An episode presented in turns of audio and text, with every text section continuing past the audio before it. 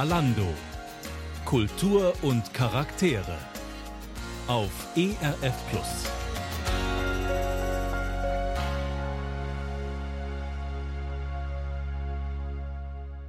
Bei Kalando geht es heute um das Thema Sorgen machen, aber ich bin sicher, es wird eine ausgesprochen unterhaltsame und fröhliche Sendung. Herzlich willkommen. Schwester Theresa, ich habe gelernt, bei Ordensleuten lässt man den Nachnamen weg. Schön, dass Sie heute hier sind. Hallo. Hallo, ja, ich freue mich. Ja, das stimmt. Man sagt meistens nur den Vornamen. Genau, Schwester Theresa. Genau. Funktioniert dann auch. Bei Ihren Vorträgen starten Sie meistens mit einem guten Witz oder mit einem, einer kleinen, netten äh, Geschichte oder was auch immer. Was haben Sie denn da für uns gerade so parat? Oder was, nehmen Sie mal ein Beispiel. Naja, meistens sage ich, Sie sehen alle so gut aus von hier oben. Jetzt drehen Sie sich mal zur Nachbarin und sagen zu ihr, boah, siehst du gut aus. Und dann ist erst schon mal einmal gelacht und ja, und dann steige ich ein. Dann sind die Leute schon mal ein bisschen locker gemacht. Ja, natürlich. Sie haben ein neues Buch geschrieben, der Titel Lebe, Lache, Liebe und sagt den Sorgen gute Nacht. Und da schreiben Sie unter anderem, Humor und Lachen sind die beste Medizin gegen Sorgen. Wie meinen Sie das denn? Ja, uns ist natürlich, wenn wir Sorgen haben, nicht zum Lachen zumute, aber das Problem ist, ob wir weinen oder lachen, das Problem bleibt das gleiche. Und ich habe jetzt wirklich, nachdem ich jetzt nun fast 55 Jahre werde in diesem Jahr, nach so vielen äh, Erlebnissen weiß ich inzwischen, es ist einfach so, wir machen uns zu viel unnötige Sorgen und vieles trifft oft gar nicht dabei ein. Und äh, es ein bisschen gelassener anzugehen, nicht alles sofort ganz, ganz panisch zu sehen, das kann man schon lernen. Das mhm. dauert ein bisschen, aber ähm, inzwischen weiß ich, es geht doch viel besser mit ein bisschen Humor. Ja, welche Sorgen meinen Sie denn damit? Also, weil ich habe gerade jetzt vor kurzem eine Umfrage gelesen, da ging es um alte Menschen, wovor die sich am meisten Sorgen machen und das ging in der Regel um Umwelt, um Politik, um solche Sachen. Sind das die Sorgen, die Sie meinen?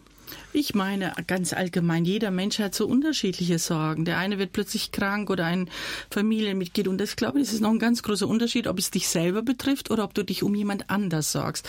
Ich glaube, wenn man sich um jemand anders sorgt, ist es noch viel schlimmer manchmal, weil man den Menschen einfach liebt und dann will man nicht, dass ihm was passiert und äh, man versucht ihn zwar zu beruhigen, er macht dir keine Sorgen, aber das ist der mhm. schlimmste Satz, den man jemand sagen kann, weil wir machen uns einfach Sorgen. Ja, ja. Aber zu verstehen, einfach äh, zu sagen, ja, jetzt hast du schwer und jetzt gehe ich mit dir. Sorgen sind so vielfältig. Mhm. Also ich denke, es fängt schon bei Kleinigkeiten an, wenn du die Kaffeemaschine anmachst, gell, und äh, der Wasserbehälter muss schon wieder aufgefüllt werden, gell, bis hin zum kriege ich die Miete diesen Monat bezahlt mhm. oder also ich so viele Menschen vertrauen sich mir auch an, ich weiß um so viele Sorgen. Mhm. Es ist so unterschiedlich, aber ich glaube, man muss schon unterscheiden zwischen wirklich existenziellen Sorgen, die wirklich Menschen haben und einfach belanglosen Sorgen, um die wir uns trotzdem sorgen. Mhm. Sie haben es gerade angesprochen, es gibt unterschiedliche Sorgen, die kann man doch nicht alle weglachen, oder? Nein, nein, kann man nicht, aber ähm, man muss sie natürlich ernst nehmen und sie sind ja auch da und mir gelingt es auch nicht immer, dass ich sofort drüber lachen kann. Aber die Lachforschung, so habe ich eben gelernt, wenn wir nur die Mundwinkel nach oben ziehen und es paar Mal sagt unser mhm. Gehirn, oh, es geht dir besser äh, und schüttet Endorphine aus und das hilft schon manchmal. Okay. Nein, eigentlich sage ich meistens eine Nacht drüber schlafen, denn es ist einfach so, die Panik ist einfach da oft und erstmal drüber schlafen, erstmal mhm. beruhigen und ich glaube dann langsam steigern wieder. Haben Sie selber schon mal schlaflose Nächte gehabt wegen Sorgen? Ja, natürlich. Also Sie kennen das auch von ich der Seite. Ich kenne es total und es ist so ein Kopfkino, man hört einfach nicht auf, äh, bis ich wieder mich dran erinnere, Theresien, du bist ein Dümmerchen, gibst deinem guten Gott ab, der ist viel größer und dann sage ich, okay, jetzt übernimmst du und morgen gibst du es mir zurück. Jedenfalls den Teil, wo du denkst, worum ich mich wirklich mhm. sorgen mhm. Das muss. erinnert mich an Jürgen von der Lippe, guten Morgen, liebe Sorgen, seid ihr auch schon wieder da, ne? sowas in der Richtung. Ja, ja. In Ihrem Buch nehmen Sie die Sache mit den Sorgen zu Beginn ein bisschen auf den Arm. Sie starten mit einer Übertreibung. Wie wäre es, wenn ich mir mal den ganzen Tag lang so richtig schön Sorgen mache und dann zählen Sie so ein paar Befürchtungen auf. Warum so ein Einstieg? Das ist ja furchtbar, ist ja genau das Gegenteil. Na, ich glaube aber, dass mir inzwischen so viele Menschen Rückmeldungen gegeben haben. Genau, das ist es. Genau über so Kleinigkeiten sorge ich mich den ganzen Tag. Und deswegen habe ich, wollte ich mal einfach mal die Erlaubnis, einen ganzen Tag mich richtig sorgen mhm. zu dürfen. Und dann erkenne ich, glaube ich, schon allein, äh, dass ich über mich selber lachen muss und sagen muss, stimmt ja eigentlich. Mhm. Vieles ist ja davon wirklich nicht mal eine Rede wert. Und darauf will ich die Leute bringen, dass es wirklich so ist. Wir mhm. sorgen uns den ganzen Tag um jede Kleinigkeit. Und dabei ist jeder Tag so wunderschön und kann so viel Wundervolles bieten. Was passiert mit uns, wenn wir uns Sorgen machen? Sie haben das gerade angesprochen, dass man sich mal so richtig Sorgen macht.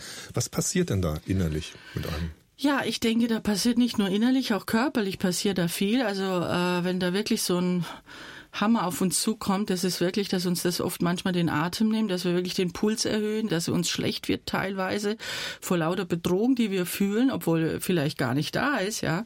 Und die, also das ist wie so ein Mechanismus. Ich glaube, das ist uns einfach mitgegeben, uns Menschen, dass wir vor Gefahren einfach uns schützen wollen und dann erstmal wirklich innehalten und wirklich äh, auf den Sprung sind sozusagen, uns zu retten, aber das haben wir eben bis jetzt noch. Und, und dann erstmal durchzuatmen, erstmal sich zu beruhigen. Was ist denn jetzt wirklich gesagt worden? Was ist jetzt tatsächlich passiert? Es hilft oft wirklich erst sagen, um was geht's jetzt wirklich, ja? Mhm. Weil äh, wir sind so Menschlein, das weiß ich auch. Wir sind so Menschlein, wenn es wirklich um was Bedrohliches geht und dann merken wir, meine Güte, ne? Und dann ist gut, wenn jemand da ist und sagt, du komm, äh, ich bin für dich da. Sie zitieren andere Autoren in Ihrem Buch, zum Beispiel Glenn Turner, der hat geschrieben, sich Sorgen zu machen ist wie im Schaukelstuhl zu sitzen. Es beschäftigt einen, bringt einen aber nirgendwo hin. Ja, da komme ich eigentlich auf die große Schiene, die ich wirklich in diesen Vorträgen jetzt entdeckt habe, dass wir einfach alles hängt davon ab, was wir denken. Und was wir denken, das fühlen wir. Und negative Gedanken führen zu negativen Gefühlen. Und positive Gedanken führen eben zu positiven Gefühlen. Und dieses Denken, diese Gedanken haben solche Macht über uns, ja. Und, äh, und die zu durchschauen und zu sagen, wenn ich schon so viel denke, könnte ich auch um denken. Ich könnte ja was anderes denken. Neu denken. Ich könnte neu, ich könnte mal aufhören zu denken und Gedanken Stopp zu sagen. Und das wäre die Lösung jeden Tag. Passiert nämlich immer was, worüber wir uns aufregen können. Und das Schlimme ist, wir tun es auch. Und statt zu sagen, Stopp, das ist es nicht wert. Und darauf möchte ich die Leute bringen. Es hängt wirklich viel an unseren Gedanken. Ganz, ganz viel. Hm. Ich glaube, das kennt jeder Mensch. Es ist ja auch so, äh, speziell jetzt am Abend. Ihr Buchtitel sagt den Sorgen gute Nacht. Das klingt ein bisschen danach. Ne? Sagt den Sorgen so gute Nacht. Ihr schlaft eine Runde, ich schlafe eine Runde und ihr seid mir jetzt gerade mal egal. Gibt's da was für Sie selber? Ich meine, vielleicht haben Sie ja auch manchmal Sorgen, dass Sie dann abends sagen, so liebe Sorgen, wie machen ja, das? Für mich ist natürlich mein Abendgebet genauso wichtig wie für jeden anderen und äh, ich schaue über den Tag, ich schaue, was toll war, ich schaue, was schlecht war, schaue, wo ich versagt habe und und dann ist es wirklich die für mich die innigste Stunde, wo ich auch ganz viele Sorgen der vielen vielen Menschen, die sich mir anvertraut haben, meine Facebook-Freunde oder wer mir immer schreibt und das bringe ich einfach Gott und das ist für mich auch so wichtig. Ich weiß, ich kann es ihm abgeben und er wird es wirklich nehmen, er wartet drauf und will mich immer wieder wieder zum Umdenken bringen, worauf kommt es jetzt wirklich an. Und oft sage ich ja, Mensch, ähm, wenn ihr wirklich mal eine Panikattacke habt, setzt euch an eure Bettkante und dann sagt zu eurer Sorge, okay, komm mal her. Jetzt reden wir zweimal Tacheles. Womit bedrohst du mich eigentlich? Was ist wirklich das Schlimmste, was mir passieren kann? Und dann werden wir merken, die ist gar nicht da, die denken wir nur. Und dann frage ich mich schon, was ist das Schlimmste, was uns wirklich heute passieren könnte? Es ist oft gar nicht so bedrohlich. Und deswegen das beste Mittel ist für mich wirklich es meinem guten Gott geben. Und und auch dort zu belassen. Ich, da, da fängt ja. Vertrauen an. Das wollte ich gerade sagen. Gott zu geben ist ganz okay, aber meistens nimmt man es dann doch wieder mit. Ne? Und man denkt, ja. schön, dass die jetzt bei dir waren, jetzt nehme ich es wieder mit. Ganz genau. Und deswegen sage ich immer, und morgen gibst du mir das, wo du denkst, dass ich das tragen kann oder was ich wirklich davon übernehmen soll. Ja. Und ähm, meistens hilft das, dass ich dann merke morgens, ach Gott, du musst ja gar nicht alles selber machen und ist ja super. Manches hat sich schon geklärt und dann flippe ich manchmal aus wirklich und sage, du guter Gott, ich habe noch gar nicht richtig gebetet, da hast du schon erfüllt. Bin ich so ein Dummerchen mhm. manchmal. Ja, den Sein gibt's daher im Schlaf so ein bisschen, ne? Oh ja, ich glaube, das stimmt. Schön, Schwester Theresa Zukic ist heute mein Gast bei Kalando und wir sprechen unter anderem über ihr neuestes Buch. Darin geht es um das Thema Sorgen. Gleich sprechen wir auch noch über andere Bücher aus ihrer Feder und über ihre Biografie.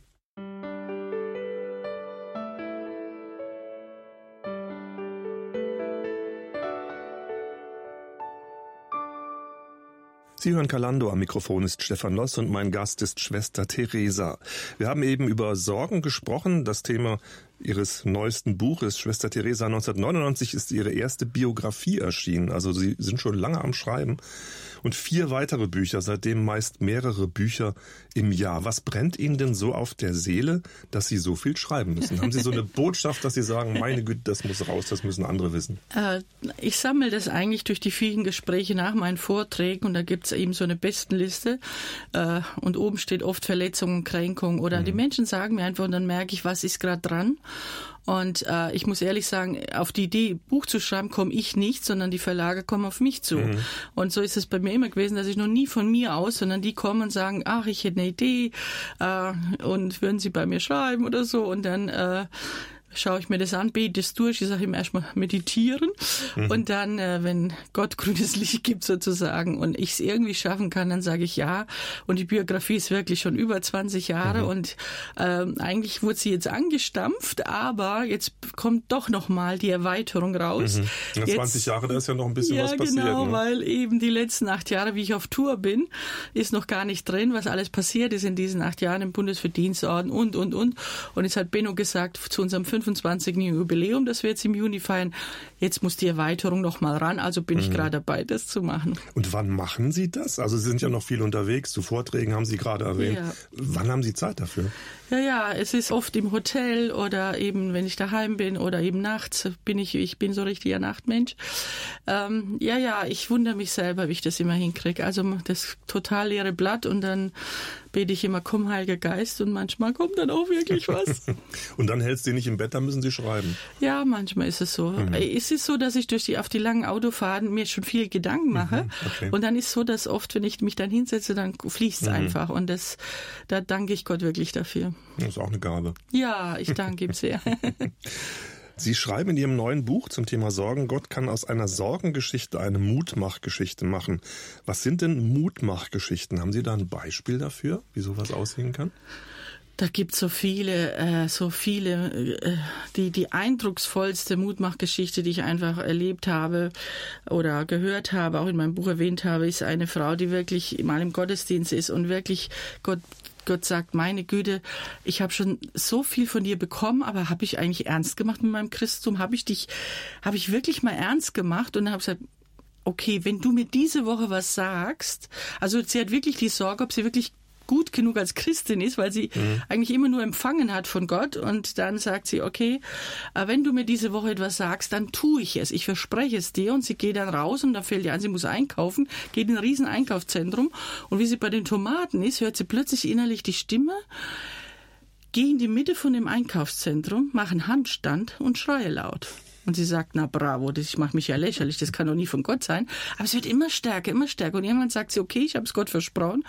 Ich gehe jetzt hin und sie tut's wirklich. Sie versucht sowas wie einen Handstand.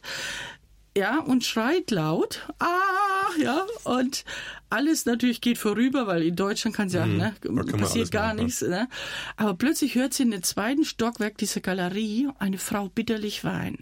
Und dann fährt sie hoch und diese weinende Frau sagt, warum haben Sie das gemacht? Und die sagt, es tut mir leid, ich kann es Ihnen wirklich nicht erklären. Es ist nicht meine Art, rumzuschreien. Und dann sagt diese weinende Frau, ich stand hier oben und habe gebetet, wenn es dich gibt, Gott, dann lass eine Frau einen Handstand machen und laut schreien, dann nehme ich mir nicht das Leben. Oh. Und die beiden umarmen sich und aus dieser Sorgengeschichte, ob sie eigentlich richtig was tut, wird eine totale Mutmachgeschichte. Gott verlangt manchmal verrückte Dinge und äh, er kann alles tun. Er kann alles bewirken, wo wir gar nicht drauf kommen. Aber man muss sich darauf einlassen, ne? Ich glaube, das ist das, was ich auch in meinem Buch zeigen will, mhm. dieses Vertrauen üben. Also mhm. aus den Sorgen Vertrauensgeschichte zu machen. Und wenn ich im Nachhinein denke, denke ich auch, wie oft waren wir, war ich selber in so einer Situation und wo dann dieser Knackpunkt auch bei mir kommt, komm, überlass es doch Gott. Und dann passieren so wundervolle Dinge und nachhinein mhm. sagst du, wäre ich doch nicht so dumm gewesen. Ne? Aber wie bei der Geschichte, manchmal muss man auch über seinen Schatten springen, oder? Manchmal verlangt Gott auch etwas von uns. Und äh, ich glaube, darum geht's ja auch nicht, wenn er sagt, euer Glaube sei, ist, wenn der größer wäre als ein Senf kommt, mm. könnt ihr wirklich zu dem Berg sagen. Stimmt, wohl wahr, ja. Hupf rüber. Ähm, ein Kapitel in Ihrem Buch heißt Vertrauen lernen, den Sorgen in den Hintern treten. Wie mache ich das denn beides? Also das eine ist Vertrauen lernen, da haben wir gerade schon ein bisschen drüber geredet, aber den Sorgen in den Hintern treten, das klingt sehr aktiv, da denke ich ganz praktisch. Also ein Bild habe ich vor Augen, aber wie könnte ich das denn machen?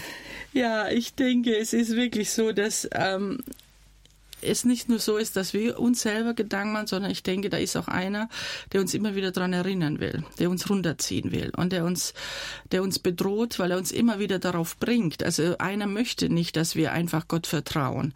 Also wir haben mal so einen schönen Gottesdienst gemacht und hatten den Teufel zu Besuch, ganz schön verkleidet und dann kam er durch die Reihen und sagt, ach hallo, dich kenne ich ja auch, hallo und dich auch und dann sagt er, nein, nein, ich habe nichts dagegen, dass die Leute in die Kirche gehen, ich doch nicht. Ne? Wir kriegen nur Ärger, wir zwei, wenn ihr ernst macht. Und ich glaube, das ist es. Ich glaube, wenn wir ernst machen, wirklich Gott vertrauen wollen, hat einer was dagegen. Und dann kommen wir plötzlich in merkwürdigste Situationen und erinnert uns immer wieder an das Negative und will uns mhm. runterziehen. Und einer will uns einfach sagen, dass wir nichts wert sind und dass wir nichts hinkriegen und dass wir zweifeln. Und dann gibt's eben diese andere innere tiefe Stimme, diese, dieser Heilige Geist uns zuflüstern kann, vertraue ihm. Denn jetzt gerade, wo du denkst, es geht nicht mehr, da da gibt's im Himmel eine Party. Weil wenn du jetzt sagst, Gott, hilf du, dann wird er schon helfen, auch wenn du denkst, es gibt kein, kein, und ich glaube, mhm. dieses Situation ist einfach so, dass wir uns immer wieder auch runterziehen lassen und nicht äh, und immer wieder auf das Negative mhm. schauen. Eine andere Perspektive haben. Dafür. Genau, und ja. dann immer wieder auf ihn schauen. Und das, das muss man schon mal auch ja selber auch was mhm. äh, tun dafür. Bei Sorgen, über die Sie da schreiben in Ihrem Buch, da gibt es ja sehr unterschiedliche Sorgen. Es gibt ja auch Altlasten, die man mit sich rumschleppt, die das Leben wirklich schwer machen. Sie haben gerade von Kränkung gesprochen. Dann gibt es Missbrauch, Abtreibung, was auch immer.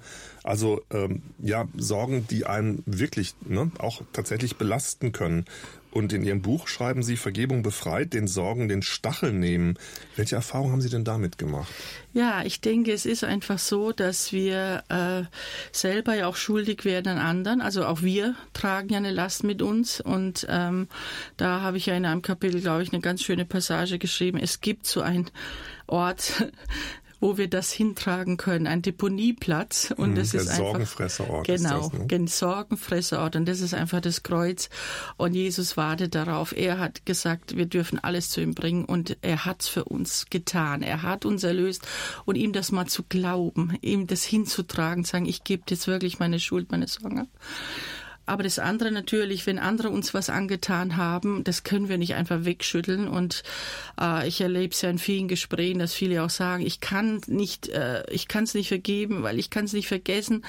Äh, und manche schaffen es dann doch und sagen, nein, vergessen kann ich es nicht, aber ich habe einen Weg gefunden, damit zu leben. Und manchmal sage ich auch, einen halben Tag nur schaffen, nicht einen ganzen Tag. Mhm. Einen halb oder eine Stunde manchmal schaffen. Vor allem, wenn jemand ein Kind verloren hat. Das ist für mich das Allerschlimmste, weil ich sage, was einem Menschen passieren kann, wenn du dein Kind verlierst. Und dann sage ich einfach, stellen Sie sich mal vor, es wäre umgekehrt. Sie wären gestorben und Ihr Kind würde leben oder Ihr Mann. Was würden Sie ihm aus dem Himmel sagen wollen? Würden Sie ihm nicht sagen wollen, mein Schatz, hör auf zu weinen, bitte lebe. Wenn man jemand liebt, will man, dass er glücklich ist. Ich kann nicht glücklich sein im Paradies, wenn du unglücklich bist. Mein mhm. Schatz macht das Beste draus. Und das tröstet so viele, wenn ich das sage. Und ich glaube, einfach Perspektiven, einfach mal umdenken. Was wäre, wenn es umgekehrt wäre?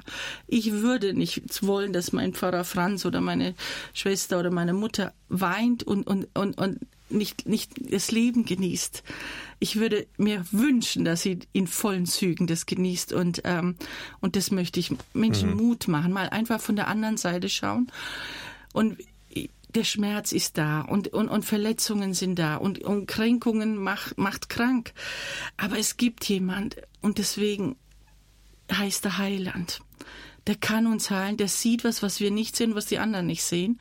Und oft sehen es die anderen mhm. überhaupt nicht, was wirklich los ist mit den Menschen. Aber er kann heilen und deswegen möchte ich ermutigen, probier's aus. Bitt ihn, probier's aus und ich wette mit dir. Und manchmal wette ich wirklich. Ich gebe einen Wetteinsatz. Ich wette mit dir, wenn du vier Wochen mit Gott betest oder redest, er wird sich dir zeigen. Sonst gebe ich meine Berufung auf und ich bin immer noch Schwester, also bis jetzt hat es immer geklappt. Das ist ein Wort und Sie haben ja wirklich auch mit schwierigen Lebensgeschichten zu tun, ja. schätze ich mal. Wie ist das? Mir ist jetzt gerade vor Augen, es gibt ja auch viele junge Menschen, die schon ja. eine heftige Geschichte haben im Teenageralter schon ähm, vieles hinter sich haben, was ich mir nie wünschen würde für mein Leben. Begegnen ja. Sie denen auch so positiv oder muss man da nicht auch ein bisschen Trauerarbeit erstmal leisten? Natürlich. Ich meine, du musst immer, äh, du musst immer erst schauen, was, was, was, äh, was geht da bei dem anderen ab und, und wie, wie, wie schlimm ist diese Situation. Und viele wollen einfach, dass man zuhört, wirklich zuhört und nicht sofort Ratschläge gibt, sondern einfach da ist, ne? Und wenn sie von sich aus dann fragen, was würdest du machen oder in meiner Situation oder was, dann kannst du sagen. Aber ich denke, wir geben zu oft zu schnell Ratschläge. Ich denke, wir müssen mhm. wirklich erstmal hören und dann äh, wirklich einfühlsam sein, aber auch Perspektiven. Ich denke nur an meine Zeit in Hanau, da hatte ich so eine Mädchengruppe und dann gab es immer die Bravo, gell, ja, und dann wurde in der Woche halt auch mal erstmal die Bravo gelesen und dann kommt da auch Thema auch wie Sex oder sowas nicht. Und da waren natürlich äh, junge Leute, die auch schon probiert haben, wo aber leider das Ergebnis nicht so war wie in der Bravo. Mhm. Die haben oft jahrelang noch Probleme. Und deswegen sage ich immer, ich weiß, die Kirche ist altmodisch, wenn sie sagt, wartet, aber wartet, bis ihr wirklich vertraut seid einander. Das, das Leben spielt sich nicht 24 Stunden im Bett ab. Das sind ein paar Stunden, aber dann will der Tag miteinander gelebt sein. Man muss wirklich Vertrauen und Freude mit dem anderen haben, auch das Schwierige tragen. Ich kann mich auf jemanden verlassen. Das braucht Zeit und deswegen ermutige ich Sie zu warten. Äh, leider ist es eben nicht immer so wie in der Bravo.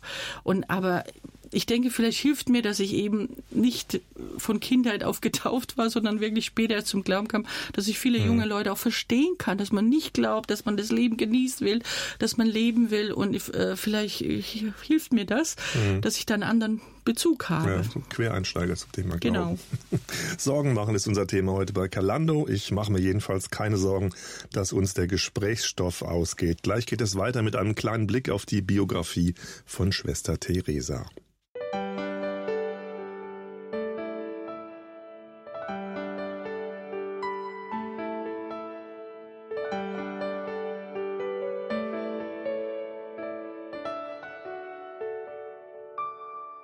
Willkommen zurück bei Calando. Mein Gast heute ist Schwester Theresa.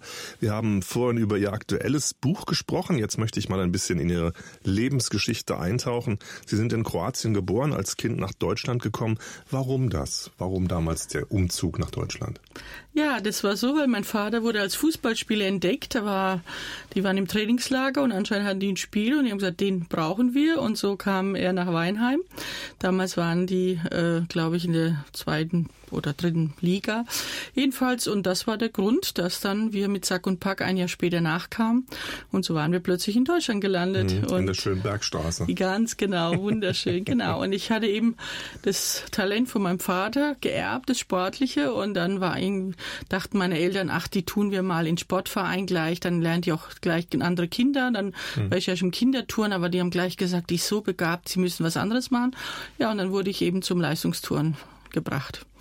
Da ist, das war richtig dann nachher nicht nur eine Freizeitbeschäftigung, sondern nee, das wurde das war jetzt wirklich Leistungssport, also äh, das Kunstturnen. Ich meine, ich wurde ja dann hessische Meister am Schwebebalken und mein Vater hat mir einen eigenen Schwebebalken im Garten äh, bauen lassen. Also das war schon jeden Tag Training. Mhm.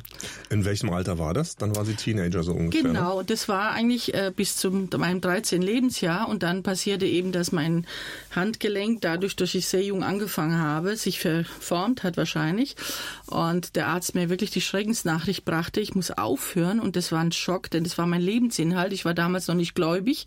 Mhm. Ja, für mich war der, im Sport war das alles und äh, für, für, mich brach eine Welt zusammen. Und dann meinte eine Kollegin meiner Mutter, ähm, komm doch in die Leichtathletik, wir trainieren jede Woche. Und naja, und dann habe ich gesagt, was soll ich machen? Okay, ich fahre mal hin. War ich dienstags im ersten Training und Samstag hatte ich meinen ersten Wettkampf. Ja, und dann wurde ich Mehrkämpferin und ja, und dann ging es wirklich los. Äh, badische Meisterin im Fünfkampf und kam auf ein Sportinternat, habe 40 Stunden die Woche trainiert und mhm. eigentlich sah alles aus, ich mache Karriere, werde später Sport ja. studieren, Trainerin werden. Ja. Eigentlich war mein Leben damit völlig verplant. Warum das anders geworden ist, da reden wir gleich nochmal drüber. Ich will nochmal kurz zu dem Sport zurück. Das heißt, Sie haben mit Gymnastik, also Gerätetouren angefangen und sind dann einfach äh, laufen gegangen und waren dann genauso schnell. Ist ja auch ungewohnt, also, ne? Oder ja, hätten Sie auch Fußball spielen können? Ja, dann? ich habe ja auch so nebenbei Fußball gespielt und Basketball, Basketball auch genau. in der Mannschaft gemacht, ja. Nein, äh, ja, äh, weil ich eben vom Kunstturnen begabt war, konnte ich die Disziplin schnell lernen. Den mhm. Hochsprung brauchst ne, oder Hürdenlauf brauchst schon auch ein bisschen Technik, ja. Mhm. Also es ist nicht nur die Schnelligkeit. Und anscheinend war ich da äh, Autodidakt. Ich habe viel vom Sehen gelernt. Und ja, ich weiß auch nicht, wie es kam, aber es hat mir total Spaß gemacht. Ich bin dann, glaube ich, eine Woche später zu einem Wettkampf Hochsprung, wurde gleich Zweite, ja, und äh, dann war ganz klar, ich mache, aber es war schon interessant, ich war mal Vizemeisterin im, Hochsprung und im Kugelstoßen. Also das musst oh, du auch Das schaffen. ist jetzt aber ziemlich unterschiedlich. Ja, eben. Ich war wirklich vielseitig begabt. Ja. Und was war da so Ihr Traum oder vielleicht auch der Traum von den Eltern? Weil das Kind, wenn das ja, schon so ist ja klar, ich meine, wir waren schon auf deutschen Meisterschaften, wir wollten natürlich hoch hm. hinaus. Wer will das nicht? Klar, genau, das heißt, da gab es schon ganz feste Pläne ja, dafür. Ja, auf jeden Fall. Wir okay. wollten. Und Sie sind dann tatsächlich, Sie haben gerade gesagt, 40 Stunden trainieren. Das ja. heißt, da waren Sie dann in einem Sportinternat. Sportinternat, genau. Vor, vor, dem, äh, vor der Schule schon habe ich meine mhm. erste Laufeinheit. Danach mittags äh, Basketballtraining meistens und abends dann Leichtathletiktraining, Kraftraum, alles, was so halt ansteht. Mhm, das ganze Programm. Und da haben Sie mit Sicherheit auch lernen müssen, mit Niederlagen umzugehen, oder? Natürlich. Das? Ich meine, das Schöne aber in der Leichtathletik ist halt, ähm, wenn du deine Bestleistung geschafft hast, mehr geht nicht. Und wenn du damit Dritter geworden bist, warst du trotzdem glücklich. Also das war eigentlich das, was einen äh, immer angespornt hat, immer deine eigene, deine ganze eigene Bestleistung immer wieder zu schaffen. Und wenn du dann natürlich weit vorne bist, ist das super. Aber wenn nicht, bist du schon glücklich, wenn du eben dein und das fand ich mhm. eigentlich immer ganz schön. Aber klar, Niederlagen gehören dazu und es ist enttäuschend. Und dann fragst du dich, hast du falsch trainiert, was musst du tun? Ähm, das gehört dazu, aber man lernt sehr viel. Also gerade den inneren Schweinehund zu bekämpfen, denn du willst auch nicht jeden Tag aufstehen und laufen oder trainieren oder in Kraftraum, aber irgendwie komischerweise kam mir das gar nicht. Das war, das war zu tun und dann wird es heute gemacht und auch wenn mein Trainer mal nicht da war und, und er hat uns dann einen Trainingsplan gegeben, naja, manche haben dann schon gesagt, komm, die zwei lass mal weg. Ich habe gesagt, mhm. nein, wenn die draufstehen, dann laufen wir die. Also so war ich immer, das wird durchgezogen und so ist das, glaube ich, mein mhm. ganzes Leben. Man lernt einfach Disziplin, man lernt äh, sportlich auch zu sein, also fair zu sein. Ich denke, das sind so äh, Disziplinen, auch im Basketball, da geht's ja nicht um Foul, im Gegenteil, ne, da geht's wirklich um Team Team. Man lernt sehr viel im Sport und deswegen mhm. ermutige ich wirklich Kinder auch Sport zu machen. Und ich habe viel gelernt in diesen Jahren. Mhm. Das heißt, das zieht sich auch durch äh, später in ihrer Auf Karriere. Auf jeden Fall, aber wenn du dann irgendwann mal äh, plötzlich dann im, im, im Kraftraum sitzt und denkst, was machst du da eigentlich? Oder bei den Hürden denkst, wie viel Hürden muss ich überspringen, noch um Gott näher zu kommen? Oder wenn du plötzlich dein Leben sich völlig wandelt, dann ist es... Mhm. War Gott damals ein Thema für Sie? Überhaupt nicht. Ich mhm. weiß noch, wir waren mal im Trainingslager in Italien und haben so einen riesen Dom besucht, ja, und da hing Christus ganz oben am Kreuz. Ich wusste ja nicht mal, wie er heißt. Und ich habe gedacht, wieso hängt die den Mann nicht darunter? Also das ist ja unmöglich da oben. Also ich habe überhaupt mir auch gar keine Gedanken gemacht. Ich hatte immer äh, Religionsunterricht, hatte ich nicht, hatte Freistunden. Und wenn, wenn Gottesdienst war, hatten wir später Schule. Ich kam überhaupt nicht auf die Idee, muss ich sagen. Ich habe ihn nicht gebraucht. Ich habe nichts gebraucht. Ich war erfüllt mit meinem Leben. Wir hatten ein tolles Leben. Meine Eltern waren wirklich verrückt und, und, und, und verliebt und tanzten auf der Straße. Und ich habe mein Leben genossen. Es war ein lebenslustiges Lied. Also ist jetzt nicht der Klassiker, aber wir reden ja gleich darüber, wie sie zum Glauben gekommen sind, weil man sonst so immer denkt, ja, das müssen ja irgendwie gebrochene Biografien sein, Leute, die eine schwierige Geschichte haben, die dann zum Glauben kommen. Das war nicht so bei Ihnen, oder? Überhaupt nicht. Ich ja. war voll glücklich. Ich wollte jetzt dann äh, das Abi noch machen und dann wirklich äh, weitermachen. Also für mich war, ich war, ich war wirklich total ausgefüllt. Ich wüsste gar nicht, was, was ich gebraucht hätte. Dann kommt die Bibel dazwischen. Darüber reden wir gleich weiter. Schwester Theresa ist heute mein Gast bei Calando. Wir haben schon ein wenig über ihre Biografie gesprochen und über ihre Leidenschaft, den Sport, wie der Glaube in ihr Leben kam. Darüber sprechen wir gleich.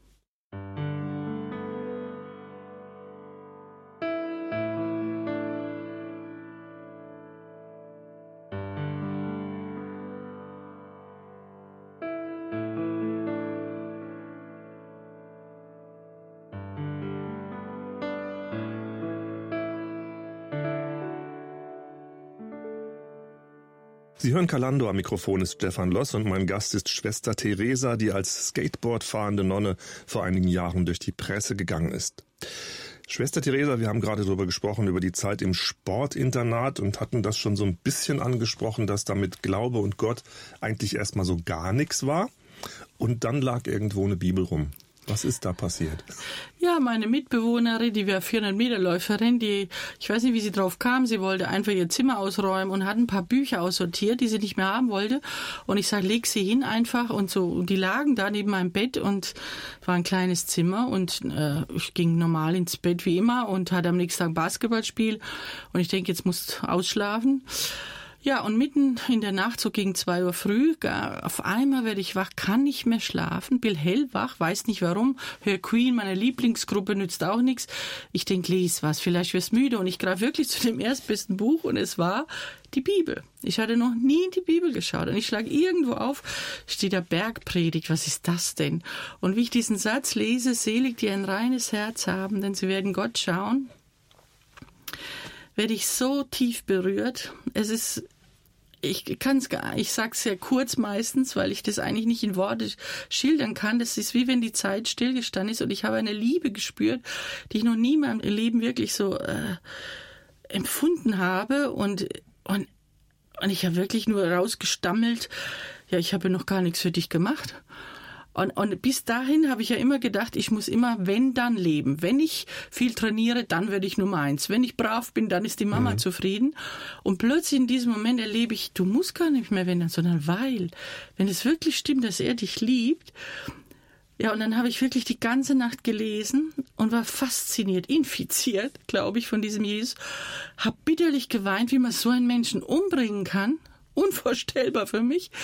Und dann bin ich zu diesem Basketballspiel und in diesem Basketballspiel wurde ich sehr bös gefault und alles schimpft schon und früher hätte ich dir bestimmt Revanche gezeigt. Und dann habe ich ganz anders reagiert. Ich helfe noch auf und sage, ich hab dich lieb. Und ich habe gedacht, bist du das? Um Gottes Willen, was ist mit dir passiert? Und, und, und dann habe ich einen Frieden gemerkt und ich habe gedacht, das stimmt, da ist was dran. Und bin wieder nach Hause, wieder in diesem Buch gelesen und so fing eben mein Abenteuer an und ich habe wirklich gedacht, ich will das ausprobieren, ich will das ausprobieren. Und dann am nächsten Morgen sagt meine Freundin eben, du bist heute dran mit Brötchen holen, aber ich will nur diese Sorte. Und naja, ich fuhr los in die nächste Bäckerei, die gab's nicht. Früher hätte ich der andere mitgebracht, aber was hatte ich gelesen, wenn ich einer bittet eine Meile, mit ihm zu gehen, geht freiwillig zwei. Und ich bin in zwei komische Geschäfte für die komischen Semmeln.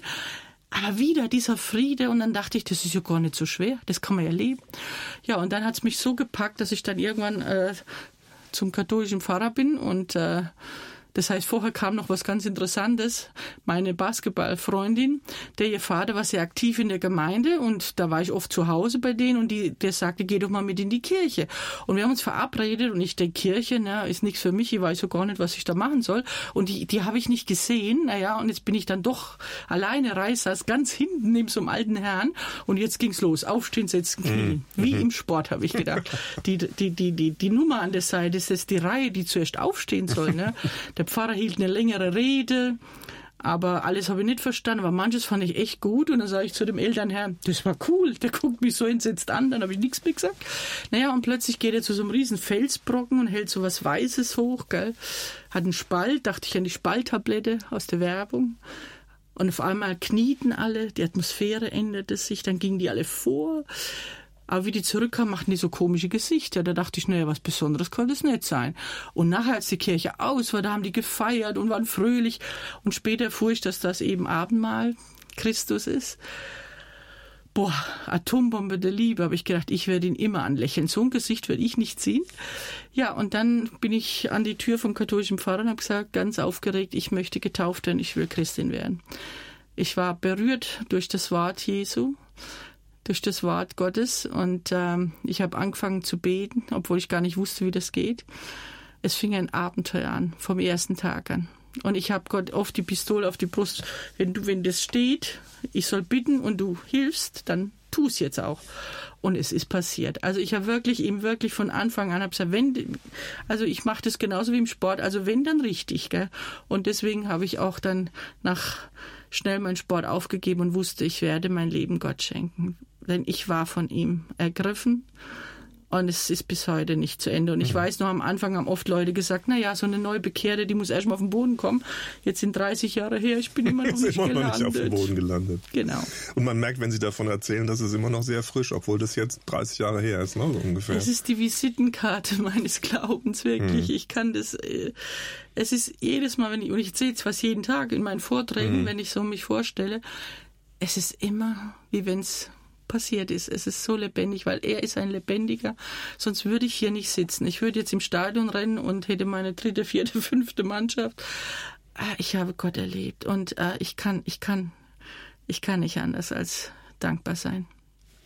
Sie waren damals 21 und haben diese Gottesbegegnung gehabt, von der Sie gerade erzählt haben. Da muss man doch nicht gleich Ordensschwester werden. Ja, ich war eigentlich äh, 20 und dann mhm. bin ich mit 21 äh, ins Kloster. Äh, ja, eben haben meine Eltern auch gesagt, du kannst ja, du kannst dich ja taufen lassen, aber das mhm. muss ja dein Sport, aber das geht bei nicht. mir nicht, genau, das geht, das ging nicht. Ich habe gesagt, ich laufe da sinnlos durch die Gegend, statt was ich alles tun könnte für Gott und dann in diesem Familienferienheim, wo ich ein soziales Jahr gemacht habe, habe ich gemerkt, dass ich malen kann und Dinge kann, die ich ja noch vorher nie gemacht habe. Ich habe nur Sport gemacht und dann habe ich gemerkt, dass ich eine Fülle eigentlich an Gaben kann. Ja, und dann fiel mir ein Buch von Vinzenz von Paul in die Hände und der Vincentinerin und der sagte, eure Klausur sollen die Straßen der Stadt sein und die Armen sind eure Herren. Und dann, ja, äh, habe ich mich eben da angemeldet, aber zum Glück hatte ich einen guten Fürsprecher, wenn man so neu bekehrt ist und dann schon ins Kloster will, nehmen die einen eigentlich auch nicht auf, aber der Altbischof Schick von Fulda, der hat mich kennengelernt und er hat gesagt, nein, das ist echt, ihr könnt sie aufnehmen. Naja, und dann wurde ich ins Kloster und das war für meine Eltern schrecklich, weil die dachten, ich mache, ich bin so ein lebenslustiger Mensch und ich gehe jetzt ins Kloster, mein Leben ist aus. Sie haben wirklich gedacht, sie verlieren diese Tochter, die so fröhlich ist und ich habe ihnen versucht klarzumachen, bis jetzt war mein Leben ein lebenslustiges Lied, jetzt ist es eine Symphonie. Und das durften sie dann Jahre später erleben wenn sie gemerkt haben, wie glücklich ich war. Also Sie haben das schon noch gemerkt im Nachhinein? Dann. Sie haben das gemerkt, es hat länger gedauert, aber wie ich dann bei den Kindern gearbeitet im Kinderdorf oder hm. eben auf der Straße oder mit dem Skateboard, diese Geschichte, ne, wenn sie gemerkt haben, wie viele Kinder ich äh, wirklich von der Straße hole und äh, ihnen Mut machen kann, dann war, und sie haben gemerkt an mir, wie glücklich ich jeden Tag bin. Warum gerade Kinder? Sie haben vorhin schon mal so ein bisschen erzählt, Kinder, junge Menschen, die liegen Ihnen richtig am Herzen, oder? Ja, das äh, ist so. Ich habe ja auch immer gesagt, ich, wenn, wenn ich einen Mann finde, dann will ich fünf Kinder, also mindestens eine Basketballmannschaft und ich werde ihn zu Tode lieben und äh, es ist so. Ich bin vielleicht, weil ich so jung war, keine Ahnung. Ich liebe Kinder und hm. Jugendliche und ja, das gehört immer dazu. Und Sie haben ja dann, normalerweise denkt man ja so, das haben Ihre Eltern vielleicht auch gedacht, die geht ins Kloster, jetzt äh, kommt da gar nichts mehr so. Sie haben noch studiert, Religionspädagogik, genau. einen Abschluss gemacht und auch entsprechend gearbeitet. Ähm, warum das alles noch? Ja, das hat der, der Orden eigentlich bestimmt. Wir okay. waren im Pflegeorden, also mhm. die, die hätten mich auch zur Krankenschwester machen können. Aber die haben eben gemerkt, dass ich so vielseitig bin und dann habe ich auch Altenpflegehelferin gelernt, dass ich nicht, wenn jemand umfällt, da rumstehe und sage, oh, es tut mir leid, ich weiß nicht, was man machen muss. Ich muss mal jemanden suchen, gell? der sich auskennt. Sondern Vincentinerinnen können eigentlich anpacken. Gell? Mhm. Und ja, und dann kam ich eben als Gemeindereferentin in den sozialen Brennpunkt und ich habe ja nur das getan, was ich immer schon konnte, Fußball spielen, Basketball spielen und Skateboard fahren. Ich mhm. wusste ja nicht, dass ich dann von Frau Schreinemakers entdeckt sein würde. Wegen dem Skateboard, ne? Ja, eben. Und das fünf Millionen Zuschauer sehen und dann eben diesen Ruf da weg hatte, den man nie mehr loskriegt, ja, obwohl ich das blöde Brett schon nicht mehr sehen kann. Aber es hat viele Türen geöffnet. Und die Leute mhm. haben gesagt, wenn eine katholische Schwester Skateboard wer tut sich da mal was? Ja, ich denke, es hat sich sehr viel getan. Aber es mhm. ist, es ist eine verrückte Geschichte. Eine wundervolle, verrückte Geschichte mit Gott, ja, eine Liebesgeschichte.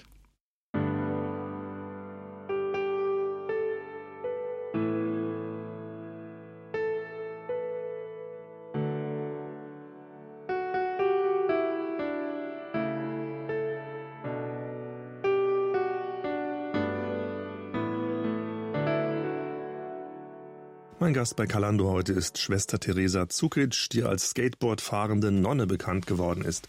Als junge Frau hat sie Leistungssport betrieben und hat dann die Bibel und den Glauben für sich entdeckt. Aus Dana wurde Schwester Teresa. Mit 21 Jahren ist sie ins Kloster gegangen und zwar zu den Vizentinerinnen.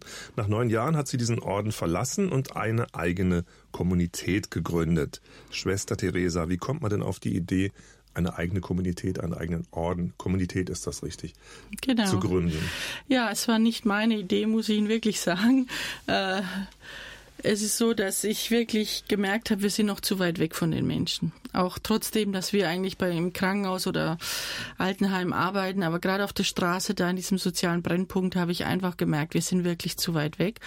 Und dann in, im Gebet, in einem Gebet äh, in der in der Kapelle, hat Gott mir das einfach gesagt. Du musst du musst noch näher an den Menschen und du hast jetzt die Riesenchance bekommen, wie ich dann da im Fernsehen war mit den Steinemackers und so viele Kamera kam und Reporter kam und äh, ich habe gemerkt, man kann so viel bewirken, man kann noch näher sein.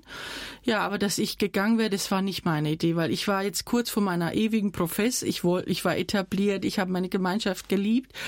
Jetzt nochmal alles zu verlassen und wagen, das war schon, also wirklich, ich habe echt gesagt, wie soll das geschehen? Also ich war wirklich auch geschockt. Dann habe ich erst mal meinen mein Beichtvater angerufen, Vater Franz damals schon. Und ja, und er sagte, wie, wo soll das sein? Ich sagte, bei dir. Der hat ein riesen Pfarrhaus in Bistum Bamberg, hat Gott gesagt. Also haben wir dort angerufen und sind dann heimlich mal dahin gefahren und äh, wir haben niemals mit gerechnet, dass sie sofort Ja sagen.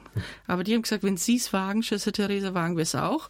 Ich war bekannt, da war der Katholikentag in Dresden gewesen, war ich auch da im CDF gewesen und, und dann äh, habe ich gesagt, ja, ähm, Gott möchte, dass ich einfach was Neues mache. Und wir haben wirklich in 100 Tagen 100 Anfragen gehabt, als wir anfingen. Es war verrückt. Ähm, es, es ist einfach passiert. Mhm. Aber hat sich dann bestätigt, weil wenn Sie sagen, so viel Anfragen ja, und die Türen so offen stehen. Ja, wirklich. Also wir haben damit überhaupt nicht gerechnet gehabt und 1994 sind am Pfingstfest sind wir dann gegründet worden, sind ins Pfarrhaus gezogen zum Pfarrer Franz und äh, haben wirklich versucht, einfach zu dienen. Am Anfang war es nicht so einfach, weil es ja klar, die Leute wollten erstmal sehen, was wollen die da machen und wenn man was Neues macht, hat man auch erstmal Gegner, dass sie sagen, naja, toll, ne, jetzt irgendwie was Neues. Aber wir haben das eigentlich recht schnell schnell geschafft, dass da wirklich aus einer der Gemeinde wirklich noch eine unglaublich äh, blühende Gemeinde geworden ist. Allein wenn ich an die abenteuerlichen Gottesdienste denke mit 300 Kindern oder an die vielen Musicals. Gott hat es richtig gemacht. Wir hatten einfach äh, erfahren, dass wir, dass wir zu weit weg sind und wir haben die Ziele einfach ins Herz gelegt bekommen, Gemeinde aufzubauen. Wie Paulus sagt, tut alles, was die Gemeinde aufbaut, Freundschaft zu leben mit den Menschen und Gott in allen Dingen zu suchen und zu finden. Das war mhm. der Satz von Ignatius von Loyola, ob du jetzt in, in dem Bus bist oder im Café oder in der Kirche jeder Anruf, jedes Ereignis kann die Begegnung mit Gott sein. Und das ist das, was ich eigentlich schon immer gelebt habe. Und ich habe richtig gemerkt, das ist unsere Spiritualität. Du kannst jeden Tag Gott begegnen, in jeder Begegnung, musst nur die Augen und das Herz offen lassen und Gott wird dir schon das sagen. Mhm. Und es kann sein, sie kommen zur Tür raus, jemand schaut sie bitterbös an. Ist das auch von Gott? Ja, freilich. Vielleicht haben sie die Person noch nie gegrüßt, vielleicht müssen sie mit der was klären. Also Gott spricht durch alle Dinge und das ist faszinierend, eigentlich so zu leben und, und es ist uns wirklich nach anfänglich schwierigen Jahren gelungen, wirklich ein unglaublich, äh, was da äh, äh, zu dienen und der Generalvikar hat damals gesagt, ich merke bei euch, ihr habt das Charisma der Freude. Und das ist bis heute geblieben. Wir haben das zur Freude zu dienen, in der Gemeinde zu dienen. Und wir hatten immer diese zwei Standpunkte, einmal in der Ortsgemeinde und eben darüber hinaus evangelistisch, also einfach mhm. das Evangelium anderen zu bringen. Und so fing das dann mit den Vorträgen auch an. Also diese zwei Standbeine äh, waren das und die haben wir 17 Jahre gemacht und dieses Jahr feiern wir nun 25-jähriges und ich kann es gar nicht fassen. Wer ist denn da noch drin außer Ihnen, Schwester ja, Therese? Pfarrer Franz und Schwester Claudia. Wir, wir drei haben gegründet miteinander. Mhm. Und da gehören noch zwei Schwestern dazu, die auch verheiratet sind. Wir haben auch Eheleute dabei. Aber wir haben einen riesengroßen Freundeskreis, die eben zu, sich zu uns gehörig fühlen und mit uns viele Projekte machen und uns unterstützen. Und das ist jetzt die Basis, was Sie vorhin gesagt haben, genau. im Kloster, das war noch zu weit weg von der ja, Gesellschaft. Ja, von den, das ja. heißt, das ist jetzt genau die Basis, die Sie brauchen für Ihre Arbeit. Ja, wir wohnen jetzt auch, erst waren wir ja im Pfarrhaus und jetzt sind wir in unserer zweiten Seelsorgseinheit gewechselt, nachdem Pfarrer Franz 75 geworden ist. Und Schwester Claudia hat eine volle Stelle als Gemeindereferentin. Ich habe nur ein paar Stunden, weil ich eben, weil jetzt Gott nach 17 Jahren gezeigt hat, ich soll in die Welt. Jetzt soll ich diesen anderen Standpunkt machen. Jetzt habe ich die Frage vergessen. Das ist kein Problem. Nee, die Frage war, ähm, Sie sind ja nicht alleine in dem Ort. Nee, genau. Aber ich kann mir vorstellen, gibt es da nicht auch so ein bisschen, boah, jetzt ist die Schwester Theresa schon wieder unterwegs und nein, wieder beim Vortrag. Genau das Gegenteil. Also es ist so, dass wir äh, dass ich von Anfang an gesagt habe, wir machen nicht viele Regeln, sondern weil viele Regeln machen kleine Menschen. Lass die vielen Regeln weg und du kriegst große Menschen. Und es ist so, dass wir hinter, füreinander stehen. Wir sind ja auch immer zu zweit, entweder ist Pfarrer Franz oder Claudia oder meine Mama oder meine äh, Freundin dabei. Wir sind immer zu zweit unterwegs und wir sagen nicht, was ist möglich, also was ist erlaubt, sondern was können wir möglich machen. Mhm. Und da wir wissen, dass wenn es klingelt, der liebe Gott ist und wenn wir auch nach dieser Spiritualität leben, dann wissen alle, dann muss ich eben wegfahren wieder und wieder und wieder und wieder. Und äh, wir sind ja oft beisammen auch und machen ja auch viel Sachen zusammen. Ich glaube, das ist diese Offenheit. Mhm. Jeder hat Verantwortung, jeder muss mittragen. Aber das ist auch diese Offenheit, dass, dass wir wirklich Freundschaft auch mit Menschen leben können. Das tue ich auch durch meine Facebook-Seite, durch meine App jeden Tag. Und ich freue mich über mhm. so viele Menschen und bin ihnen nahe. Du kannst das, du kannst Menschen nahe sein. Und, und äh, es ist möglich. Und jetzt merke ich, das ist genau das, was Gott eigentlich wollte. Das ist doch schön. Wir sprechen gleich noch ein bisschen mehr darüber. Schwester Theresa ist heute zu Gast bei Calando. Sie hat den größten Teil ihres Lebens in einem Orden verbracht als Nonne. Aber das hat sie nicht davon abgehalten, ein sehr aktives Leben zu führen und sich besonders um junge Menschen zu kümmern. Mehr dazu gleich.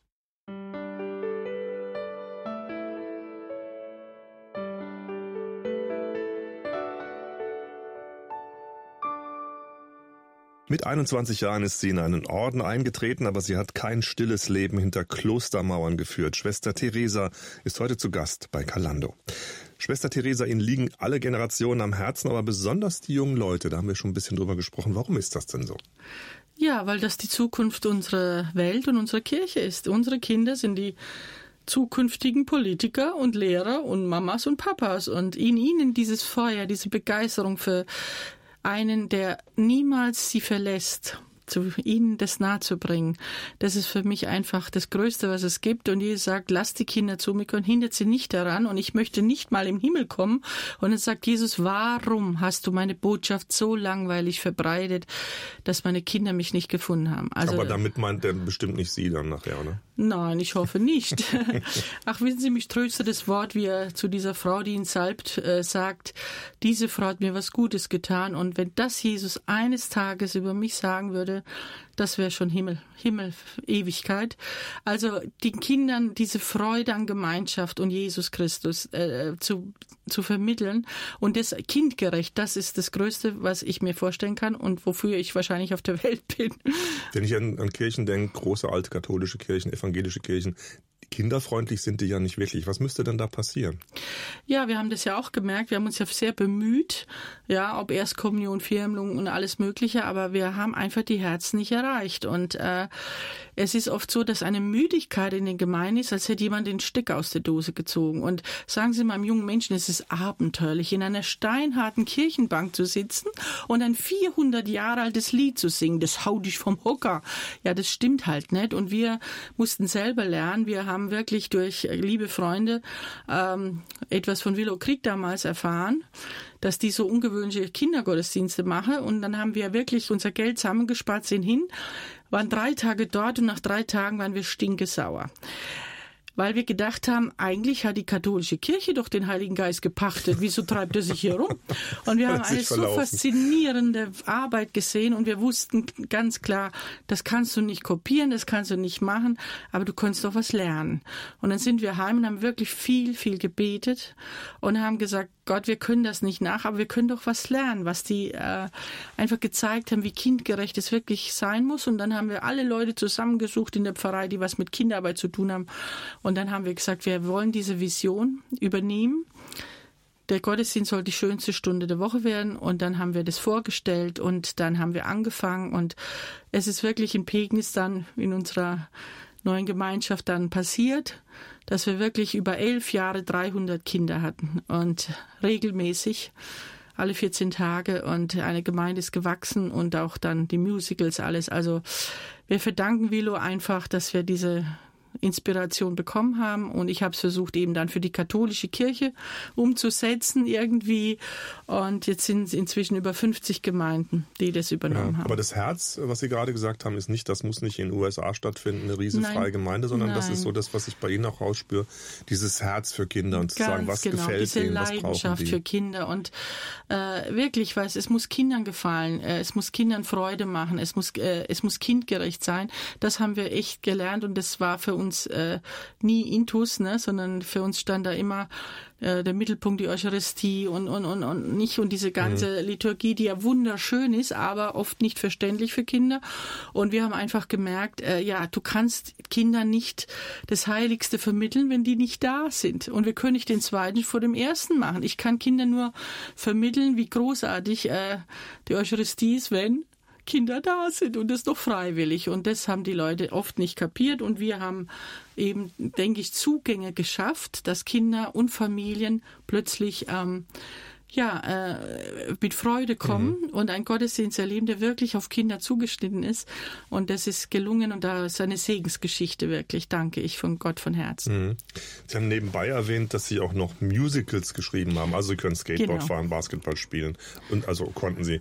Äh, schreiben Bücher und jetzt auch noch Musicals. Wie kam das jetzt dazu? Ja, ich habe, äh, wie ich ins Kloster kam, durfte ich ein Instrument lernen. Die Orgel ist immer schwer zum Rumtragen, also habe ich mich für Gitarre entschieden und ich hatte auch schon daheim eine E-Gitarre, aber noch nie so richtig gespielt.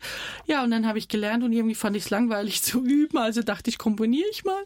Und dann, ich muss sagen, ich weiß es nicht, warum Gott mich bei der Taufe irgendwie in so einen Topf geworfen hat, aber ich wusste es vorher wirklich nicht.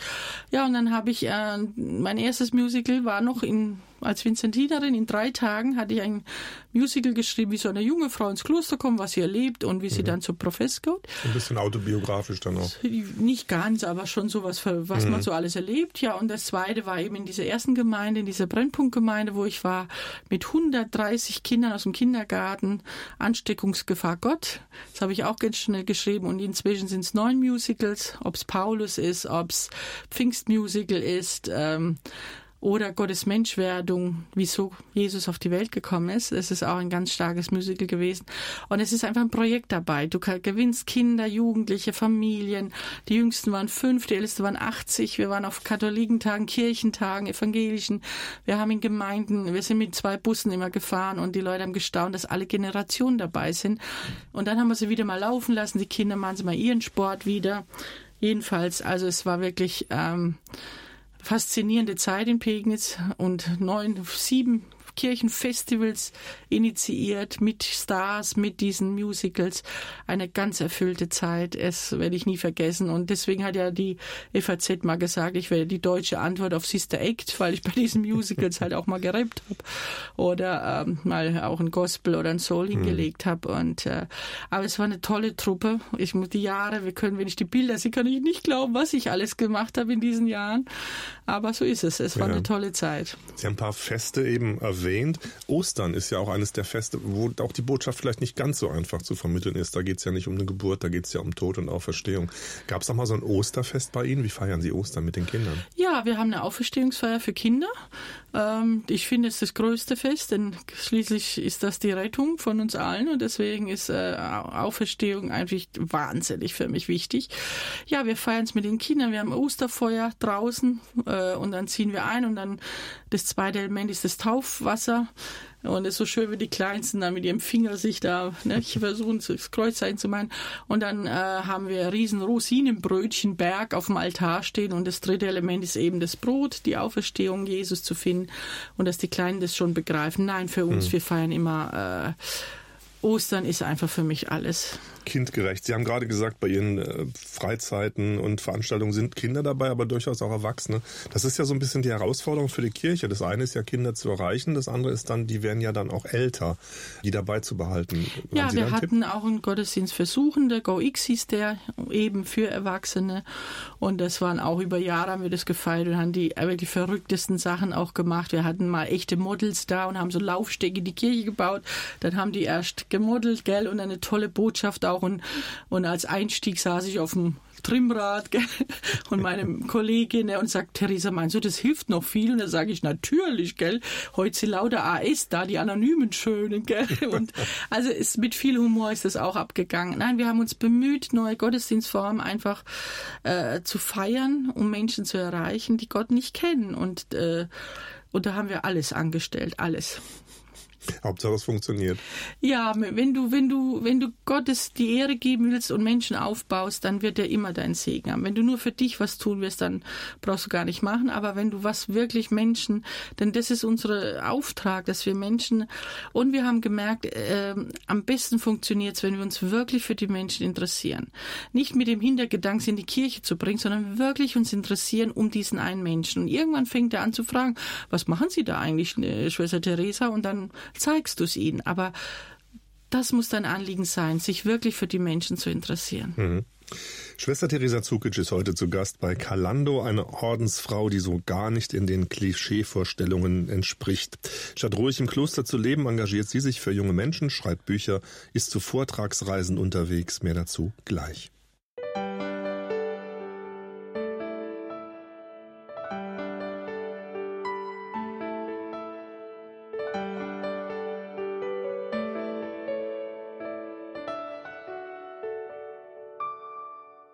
Bei Kalando ist heute Schwester Theresa Zukic zu Gast. Als Skateboardfahrende Nonne ist sie bekannt geworden. Das ist schon ein paar Jahre her. Heute engagiert sie sich für junge Menschen und ist als Vortragsrednerin unterwegs. Neudeutsch Top Key Speakerin heißt das. Schwester Theresa, Sie haben schon vor Zahnärzten beim Wirtschaftstag der Sparkassen und vor Top-Unternehmern gesprochen. Wie kam das denn dazu, dass die eine Nonne einladen? Ja, das war ganz verrückt. Ich äh, wurde mal eingeladen von einem ganz großen Schmidt College, heißt das, ganz führende äh, Vortragsreise ist. Und ähm, ja, die waren so begeistert, das hat sich über Mundpropaganda eigentlich weitergesprochen. Und so fing das an und ich habe wirklich äh, überhaupt nicht mich immer gewundert, dass dann jetzt auf einmal Firmen kamen und und immer wenn ich frage, ja, wie sind Sie auf mich gekommen? Ja, wir haben von dem und dem gehört und dem und dem. Ist am Anfang war es wirklich Mundpropaganda, weil ich mache keine Werbung und ich rufe ja auch nie jemand an. Und dann bin ich ins deutsche Rednerlexikon gekommen, Langscheid. Ja, und das ist dann so explodiert sozusagen und in meinem Sabbatjahr, den ich eigentlich machen wollte, nur mal um die Vortragsanfragen abzuarbeiten, waren 106 36 Vorträge. Äh, ja, und dann ist es noch mehr explodiert und jetzt sind es 180 bis 200 Veranstaltungen im Jahr. Und, und das spricht sich wirklich rum. Ich habe letztens eine IT-Firma gefragt, wie sind Sie auf mich gekommen? Ja, an Ihnen kann man nicht mehr vorbei. Aber ich wundere mich wirklich manchmal, es ist so schön, wenn ich die erste Frau beim Deutschen Schreinertag bin oder beim Handwerk in Lörrach. Da wundere ich mich schon dann manchmal, aber ich freue mich total, weil du kommst mhm. in Bereiche, die sonst Kirche überhaupt nicht kommt. Und es macht so eine Freude in diesen ganz anderen Sachen und ich erlebe wirklich unglaublich schöne Sachen. Warum laden die Leute sie ein? Die wissen ja, sie sind Nonnen, vermutlich kommt da irgendwas mit Gott oder so. Ja, aber ich denke, äh, die, die mich schon mal gehört haben, die sagen, das ist so unaufdringlich, ist es mehr Lebenshilfe und dann sage ich immer, wenn ich über Gott spreche, sie erlauben mir, wenn sie als eine Ohrenschwester einladen, dass ich auch ihnen erzähle, wie Gott es sieht, wie er mit unseren Schwächen umgeht oder so. Und ich denke, ich mache das äh, sehr unaufdringlich und die nehmen mir das ab auch authentisch ab, was ich zu sagen habe. Das sagen sie mir alle. Das ist so authentisch und äh, und dann kannst du ihnen auch diese Botschaft sagen. Und äh, aber in erster in ersten Ding geht's einfach um mehr, ob wie ich mit meinen Fehlern umgehen kann, wie ich Kränkungen überwinden kann, wie ich mit Mitarbeitern besser umgehen kann. Und dann spricht sich das rum. Die Frau müsst ihr hören. Und einer hat mal gesagt, wenn ihr die gehört habt, könnt ihr acht Jahre das nicht vergessen.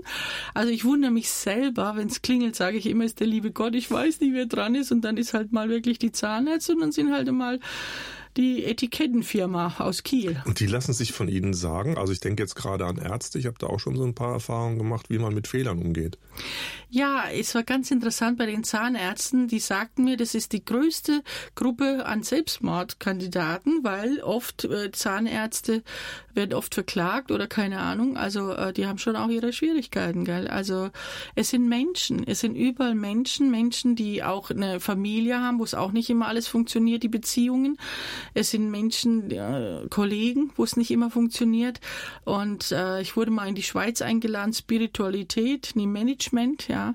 Also man merkt ja auch nach der Wirtschaftskrise, es kann nicht immer auf Geld gehen, nicht auf Profit. Also musst du auch was anderes haben, wie du Menschen motivieren kannst. Und es soll dir Spaß machen, dein Job. Und es soll ein gutes Miteinander sein. Und dann denken die, laden wir mal Schwester Theresa ein. Und äh, ich bin da wirklich immer sehr, sehr geehrt, wo ich überall hinkomme, bei Universitäten oder wirklich bei großen Sachen, wo ich dann denke, äh, bist ja eigentlich ganz falsch. Aber äh, dann stellt sich raus, ist es gar nicht falsch. Gott will, dass du jetzt hier da bist und mir sind ja die unmöglichsten und schönsten Sachen schon passiert. Was ist denn für Sie ein Erfolg, wenn man davon reden kann? Also wo, was sind, erzählen Sie mal eine Situation, wo Sie vielleicht vorher den Eindruck hatten, was soll ich denn da erzählen oder funktioniert es überhaupt? Und wo sie weg sind und dachten, das war jetzt ganz beeindruckend. Ja, das eine war ja mal in Berlin mit diesen Kieferorthopäden, Assistentinnen, die wirklich äh, bis zum Schluss kaum reagiert haben und manche sogar früher weg sind, die zwar sagten, manche mussten zum Zug, aber es sind immer mehr aufgestanden. Da habe ich gedacht, oh je, heute hast du irgendwie nicht berührt. Und dann nach dem Vortrag steht plötzlich eine Schlange, zwei Schlangen Leute, die sagen, Schwester Theresa, dürfen wir sie mal drücken?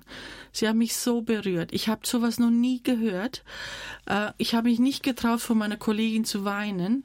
Und sie haben mir wirklich ins Herz getroffen. Und ich werde mich mit meiner Mutter versöhnen. Ich werde mich mit meinem Bruder versöhnen. Ich werde mit meinem Chef sprechen. Ich werde, also das, das, das sind so Sachen, wo du dann, wo ich dann weine. Und das ist für mich Erfolg, wo ich sehe, Menschen sind berührt worden. Und wenn du fünfmal aus einer Halle kommst und Menschen sind glücklich, was kannst du dir Schöneres vorstellen? Und es ist auch so, wenn ich manchmal von Gott spreche, dann ist so, wie wenn ich mir selber zugucke manchmal und denke, wow, was sagst du da eigentlich? Also ich weiß, dass Gott mir diese Kraft gibt. Und, und äh, wenn Menschen sagen, Schwester Theresa, ich habe ein behindertes Kind geboren, seit vier Jahren kann ich nicht mehr glauben und heute habe ich wieder erlebt, dass Gott mich lieb hat. Darf ich sie drücken? Wenn so Sachen passieren, dann kann ich sagen, ich bin wirklich, wirklich nicht wichtig dabei. Gott tut es, aber ich stelle mich zur Verfügung und es ist manchmal auch hart, die viele Fahrerei und die vielen Hotels und die vielen Umstände, aber jeden Tag, wenn ich dann wieder äh, Menschen begegne, weiß ich, es lohnt sich, es lohnt sich einfach. Wenn Sie das so erzählen, würde ich jetzt denken, das ist ja ein Erfolgsmodell, über Glauben zu reden. Da haben Sie bestimmt ganz viele Anfragen von den Kirchen, evangelisch, katholisch, Schwester Theresa, was ist Ihr Erfolgsrezept? Wie können wir das in der Kirche umsetzen? Ist jetzt ein bisschen ironisch gefragt. Ja, ich merke, ja, aber verrückt ist ja, dass ich ganz viele Einladungen auch von evangelischen Christen habe, Freikirchen hm.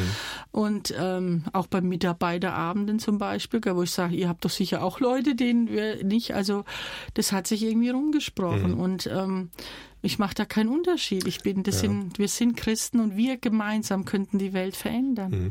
Ja, was ich meine, geht so mehr in die Richtung, es verlassen immer mehr Leute die Kirche. Sie machen ja andererseits die Erfahrung, es ist nicht unbedingt in der Kirche, wo man über Glauben redet. Könnte jetzt ja sein, dass die Kirche sagt an sich, das ist doch ein Erfolgsmodell, da steigen wir mit ein. Ja, jetzt letztens war ich im Emsland und da stand in der Zeitung, während die Kirchen leer werden, füllen sich die Hallen, wo Schwester Theresa kommt. wir sind zu wenig unter den Leuten. Das ist immer mein Reden schon gewesen. Wir müssen die abholen, wo die sind und wir müssen zu ihnen hin. Wir müssen zu ihnen hingehen und äh, gut, ich meine, ich werde jetzt eingeladen, ich kann mich auch nicht aufdrängen, gell? Äh, aber ich denke, wir sollten uns anbieten und sollten auch was, äh, diese Botschaft auch äh, ihnen, wir müssten auch Leute haben, die es wirklich auch was zu sagen haben und die es dann auch tun. Die dies leben und die wirklich auch äh, unter den Menschen sind. Also ich glaube, dass wir wirklich äh, um uns selber herum jammern ständig jammern, dass so wenig da sind und was alles schief geht, aber einfach nicht anpacken. Einfach nicht anpacken. Und du kannst doch, wenn du morgens deine Brötchen holst, den Menschen, der da begegnet, anlächeln. Du kannst ihm sagen, haben Sie einen guten Tag, geht's Ihnen gut? Ach, ich kenne sie gar nicht, macht nichts. Ach, ich dachte, wissen Sie, ich bin Christ, ich bin so, ich frage einfach manchmal. Wir haben jeden Tag die Chance, wenn jemand uns am Telefon begegnet, ein gutes Wort zu sagen. Das kostet doch nichts. Wir können Blumen verteilen, habe ich oft gemacht, gell? Einfach wildfremden Menschen eine Rose verschenkt. Oder wenn ich sehe, ein, ein, junger Mensch zählt sein Geld, ob also die Bratwurst noch, dann kaufe ich sie ihm und er sagt, schönen Gruß vom lieben Gott baff, ja. Wir können jeden Tag so viel verrückte, schöne Sachen machen und äh, zeigen, dass wir präsent sind, dass wir da sind. Also das könnten wir alle Christen, das muss nicht Kirche, wir sind alle Kirche, wir müssen alle dieses Feuer und dieses, diese Verliebtheit leben und manchmal haben wir sie halt nicht mehr, dann müssen wir Gott wieder drum bitten, aber jeder von uns hat diesen Auftrag und, und, und deswegen ja. sollen wir mal losmachen. Ja, und Sie erzählen von Glauben und die Leute bezahlen sogar noch was dafür, das ist noch fantastischer. Genau. Eine katholische Nonne Susanne, die Leistungssportlerin war, sich für Kinder und junge Menschen engagiert und zurzeit vor allem als Vortragsrednerin unterwegs ist. Das passt gar nicht so ganz in das Bild, aber Schwester Theresa hat immer auch den seelsorgerlichen Aspekt ihrer Arbeit im Blick bei allem, was sie tut und darüber sprechen wir gleich.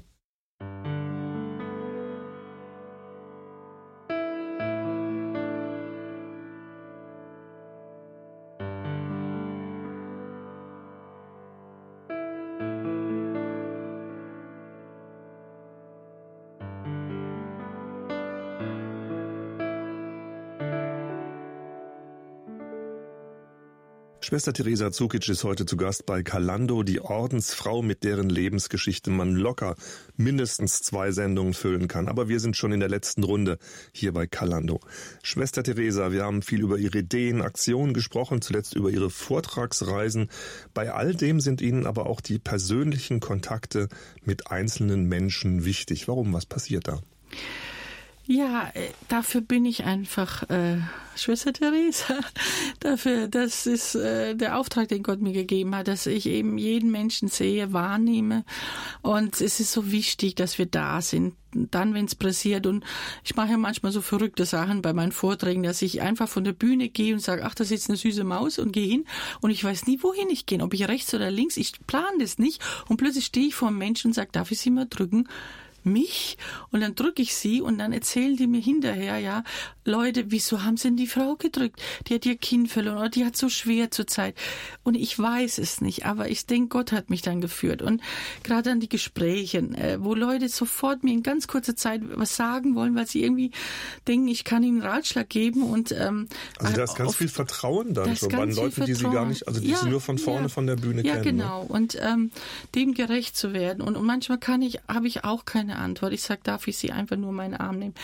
Mhm. Ich habe auch nicht für alles, aber ich manchmal muss ich schon sagen, kriege ich auch verrückte Anrufe, gell, wenn jemand sagt, Tschüss, Theresa, ich kann es nicht mit einer Frau. Ich dachte, ich probiere es mit einem Mann. Was meint Sie? Wäre das Sünde, gell? Ja, und, und dann rufen Sie mich an, gell, und sagen, na bravo, ja, was denken Sie denn selber, gell? Oder, oder, oder viele haben mitgekriegt, dass ich das Gebet viel helfen kann. Dann rufen die an, Tschüss, Theresa, mein Sohn braucht eine Wohnung in München und meine, meine Freundin braucht das und das und dann rufen die drei Tage später an, die mit der Wohnung hat geklappt, aber das andere noch nicht, gell? Haben sie, ja, ich bin doch keine Maschine, der liebe Gott wird ihnen schon helfen. Also einfach ein offenes Ohr haben für die mhm. Menschen, für sie da zu sein. Das ist das Allerwichtigste. Dafür bin ich, glaube ich, auf der Welt. Und wenn ich jemand begegne, soll er wieder froh sein. Und ich habe gesagt, ich kann das Leid der Welt nicht lösen, aber ich mhm. kann jeden Tag versuchen, ein bisschen mehr zu lieben und für die Menschen da zu sein, denen ich jetzt mal begegne. Sie hören viel, Sie kriegen viele Geschichten mit und ähm, Sie haben ein sehr optimistisches, fröhliches Wesen. Aber ich kann mir vorstellen, dass manche Geschichten Sie auch so ein bisschen runterziehen. Wie geben Sie die ab? Wie werden Sie die los? Ja, ich bin immer erschüttert, wenn ich merke, wie, äh, wie, wie Menschen schlecht behandelt werden von ihren Ehepartnern oder, oder von Kollegen oder, oder einfach die trauern um, um ein Kind oder so. Und das, das ist einfach so, wo ich dann natürlich äh, auch ganz äh, wirklich betroffen bin und einfach oft keine Worte habe. Und ich, wie gesagt, ich, ich kann sie nur mal drücken, ich kann die nur, sie nur in Armen, ich sage, dann rufen Sie mich doch mal an, ne? schauen Sie, gebe Ihnen die Nummer und dann plaudern wir mal und nehme mir ein bisschen Zeit. Also äh, natürlich, es zieht, es ist so unendlich viel Leid in dieser Welt und es ist so eine harte Welt da draußen. Und, und gerade deswegen, meine ich, sollten wir versuchen, ein bisschen mehr Licht zu bringen. Und ich sage immer, wenn alle Christen, die doch den, durch die Taufe das Licht Jesu haben, wenn die vergeben und, und, und nachsichtig sind und, und lieben und, äh, und gut sind und, und teilen, dann, dann ist Licht in dieser Welt. Und immer wenn wir es nicht tun, wird es wieder dunkel. Also es liegt an jedem Einzelnen und jeden Tag kannst du was Gutes tun. Du kannst jeden Tag was Gutes, du kannst jeden Tag für jemand beten. Und ich sage immer, segnen sie. Und wenn sie nicht passt und diese Nase nicht passt und wenn der garstig ist, und es kann am Anfang auch so klingen, segnen. Aber irgendwann wird sich's bessern. Was denken Sie, wie viele Autofahrer ich jeden Tag segnen muss, die nicht von der linken Spur gehen? Und ich sage immer, segnen, Herr. Aber segnen, Herr. Auch. Es geht auch mit zusammengekniffenen. Es geht mit gekniffen, aber Hauptsache wir segnen, wir tun was Gutes. Das kannst du. Und ich denke, das liegt daran, dass wir selber ein bisschen mehr verliebter sein müssen. Und jeder Mensch ist kostbar. Und wenn dieser Tag vergeht, der kommt nicht wieder. Der kommt nicht wieder. Und heute ist schon wieder, weiß nicht, Wo ist denn das Jahr hin? Wir haben zwar länger Zeit, aber manchmal haben wir echt den Eindruck, wir sind verrückt. Äh, wie lange wollen wir? Wir denken immer, wir haben ewig Zeit. Die haben wir nicht. Jeder Tag ist einzigartig. Macht was Gutes draus. Ihr neuestes Buch heißt Lebe, Lache, Liebe. Da geht es um Sorgen und wie man damit umgehen kann. Am Ende gibt es ein Rezept für Nervenkekse. Was ist denn das Besondere daran? Was sind denn Nervenkekse? Ja, das ist von der heiligen Hildegard. Die hat nämlich so wunderbare Rezepte von dem Gott selber bekommen. Und diese Nervenkekse sind einmalig, schmecken lecker, halten nicht lange, weil sie so gut sind. Und der sagt immer, vier oder fünf essen nicht mehr, aber sie beruhigen total. Also mhm. es ist mhm. wirklich ein Heilmittel, weil äh, Hildegard sagt, die Lebensmittel sind von Gott als Heil Heilmittel uns geschenkt. Und deswegen ist der Tipp, und ich gebe ja am Schluss auch ein paar Tipps in meinem Buch, dass wir einfach dankbarer leben sollen, dass wir zufriedener ja. leben sollen, dass wir großzügiger leben sollen. Und äh, das sind auch kleine Rezepte. Können Sie noch mal kurz sagen, das haben Sie gerade angesprochen, das sind die Tipps dafür, dass man gut für sich selber sorgt. Also das eine Ganz sind die genau. Nervenkekse, genau. das andere waren die Punkte, die Sie gerade ja, erwähnt genau, haben. Genau, weil ich meine, wenn jemand wirklich schon fünf, über 50 ist oder der weiß schon, ob er abnehmen muss oder ob er, ob er mehr Luft braucht am Tag oder wie er sich zu benehmen hat, ich, dem brauche ich keine Ratschläge geben. Mhm. Aber äh, so diese kleinen, kleinen Rezepte so für sich selber zu sorgen, ist für mich einfach Dankbarkeit. Einfach dankbar zu sehen, was ich habe, nicht immer zu sehen, was nicht da ist. Und, und am Abend wirklich mal für zehn zehn Dinge danken, die gut waren. Und wenn ich nicht auf zehn Dinge komme, stimmt was nicht mit mir. Das können doch ganz kleine Sachen gewesen sein. Ich lerne dankbarer zu sein. Dann auch äh, zufriedener zu sein, diesen Frieden. Nicht mit Groll in, ins Bett zu gehen. Wenn es möglich ist, sich noch mit den Menschen zu versöhnen oder wenigstens im Gebet ihnen hinzuhalten, sie am nächsten Tag zu versöhnen, Frieden zu haben. Also das ist für mich Erfolg, wie Sie vorhin fragten wenn ich merke, ich bin friedvoll. Das ist für mich ein großer Erfolg. Dann weiß ich, Gottes Geist ist da. Und alles, was mich näher zu Gott bringt, ja, ist für mich ein Zeichen von Frieden auch.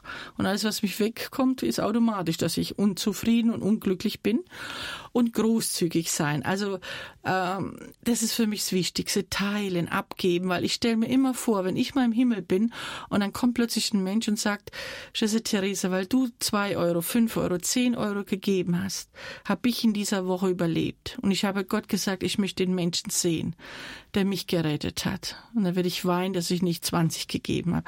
Einfach großzügig sein. Und wenn wir uns auch ärgern, manchmal passieren ja Dinge am Tag. Meine Güte. Okay, du darfst dich ärgern. Fünf Minuten sage ich immer, aber dann musst du drei Leute anlächeln, bisschen lachen und dann kannst du weitermachen. Und dieses Lachen auch üben. Das ist ja auch in meinem Buch so wichtig, weil Lachen hilft wirklich. Also die Lachforschung ist so weit, die sagt ja wirklich, Kinder lachen 300 bis 400 Mal Tag, Erwachsene 30 bis 40 Mal. Höchstens. Höchstens, ja. Lachen hilft wirklich auch. Mhm. Ein bisschen Humor haben und dann wird's schon. Es ist manchmal schwer, es ist manchmal echt hart, aber wir sind nicht alleine. Wir sind nicht allein. Da ist ein guter, großer Gott, der für uns da ist und mit ihm zusammenpacken wir es. Und das wünsche ich allen Leuten. Ein bisschen verliebt sein, ein bisschen Feuer und lass uns die Welt verzaubern. Ein wunderschönes Schlusswort, Schwester Theresa. Vielen Dank. Das war wirklich ein sehr inspirierendes Gespräch. Ich hoffe, Sie sind von dem Gespräch genauso inspiriert wie ich. In diesem Sinne alles Gute, Gottes Segen, Ihr Stefan Loss.